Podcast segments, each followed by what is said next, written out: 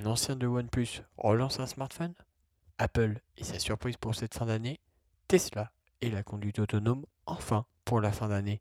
Bienvenue dans la capsule, c'est Antoine et je vous résume toute l'actualité tech en moins de 10 minutes.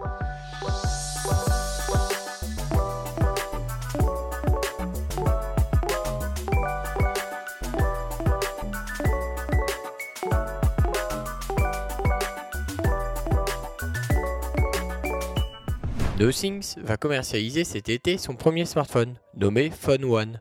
La marque Nothings a présenté son tout premier smartphone, le Phone One, lors d'une conférence en ligne. Toutefois, cette keynote laisse un arrière-goût amer en bouche, puisque le constructeur n'a en réalité pas montré grand-chose de son futur smartphone. Nothings, marque créée par des anciens de OnePlus, est entrée dans le monde de la tech l'année dernière avec ses très bons AirPods. Carl Pei, le PDG, a animé cette présentation en ligne. Lors de son monologue, il a dit vouloir bousculer un marché mobile ankylosé. Pour le moment, il n'a pas bousculé grand-chose, puisque Nothings n'a pas voulu nous montrer le smartphone en question, ni nous parler de caractéristiques techniques. Flop ou coup de com'? Selon moi, coup de com'. On verra dans les prochaines semaines ceux qui vont nous montrer bien évidemment de leur futur smartphone, mais connaissant le passé de l'ancien PDG de OnePlus, il devrait nous surprendre dans le bon sens, avec un smartphone à un prix compétitif, avec peut-être de nouvelles technologies intégrées. Plus de 50 ans après avoir foulé le sol lunaire, l'être humain ambitionne d'y retourner d'ici la fin de la décennie. Pour cela, la NASA avait lancé un projet d'envergure, le projet Artemis. Comme une des premières étapes de ce programme approche avec la mission Artemis 1, on va revenir sur ce programme en détail. En février, on aurait dû voir son premier vol, mais la proportion générale a été décalée dans le printemps. Le premier vol test Artemis 1 se fera sans astronaute à bord. La nouvelle fusée géante de la NASA, nommée SLS, est grande de 100 mètres de haut, devra propulser la capsule Orion vers la Lune. Là-haut, le véhicule spatial sera placé sur orbite, 6 jours avant de revenir sur Terre. L'objectif, vous allez me dire, réussir la rentrée à très haute vitesse, quelques 40 000 km/h dans l'atmosphère terrestre et l'amérissage dans le Pacifique. Cet essai aura pour but de montrer la capacité de la capsule Orion à revenir de la Lune avec succès.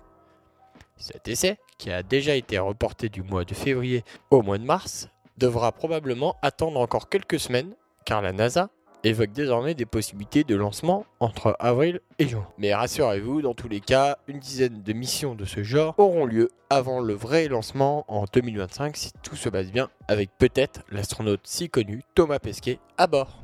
Et on y vient, la potentielle surprise d'Apple en fin d'année 2022 ou peut-être début 2023, on verra.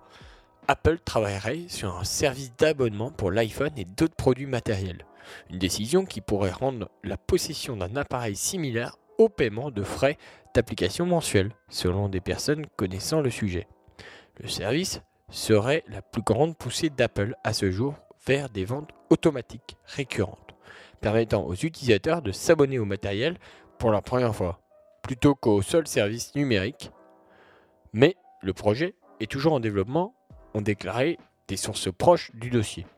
L'adoption d'abonnements matériels, qui s'apparente à un programme de crédit bail automatique, constituerait un changement de stratégie majeur pour une entreprise qui a généralement vendu des appareils au prix fort, parfois par versement ou avec des subventions d'opérateurs. Cela pourrait aider Apple à générer plus de revenus et permettre aux consommateurs de dépenser plus facilement des milliers de dollars sur de nouveaux appareils. L'idée est de rendre le processus d'achat d'un iPhone ou d'un iPad comparable au paiement du stockage iCloud ou d'un abonnement Apple Music chaque mois. Apple prévoit de permettre aux clients de s'abonner au matériel avec le même identifiant Apple, le même compte App Store qu'ils utilisent pour acheter des applications et s'abonner aux services d'aujourd'hui. Le programme différerait d'un programme de versement en ce sens que les frais mensuels ne seraient pas le prix de l'appareil réparti sur 12 ou 24 mois.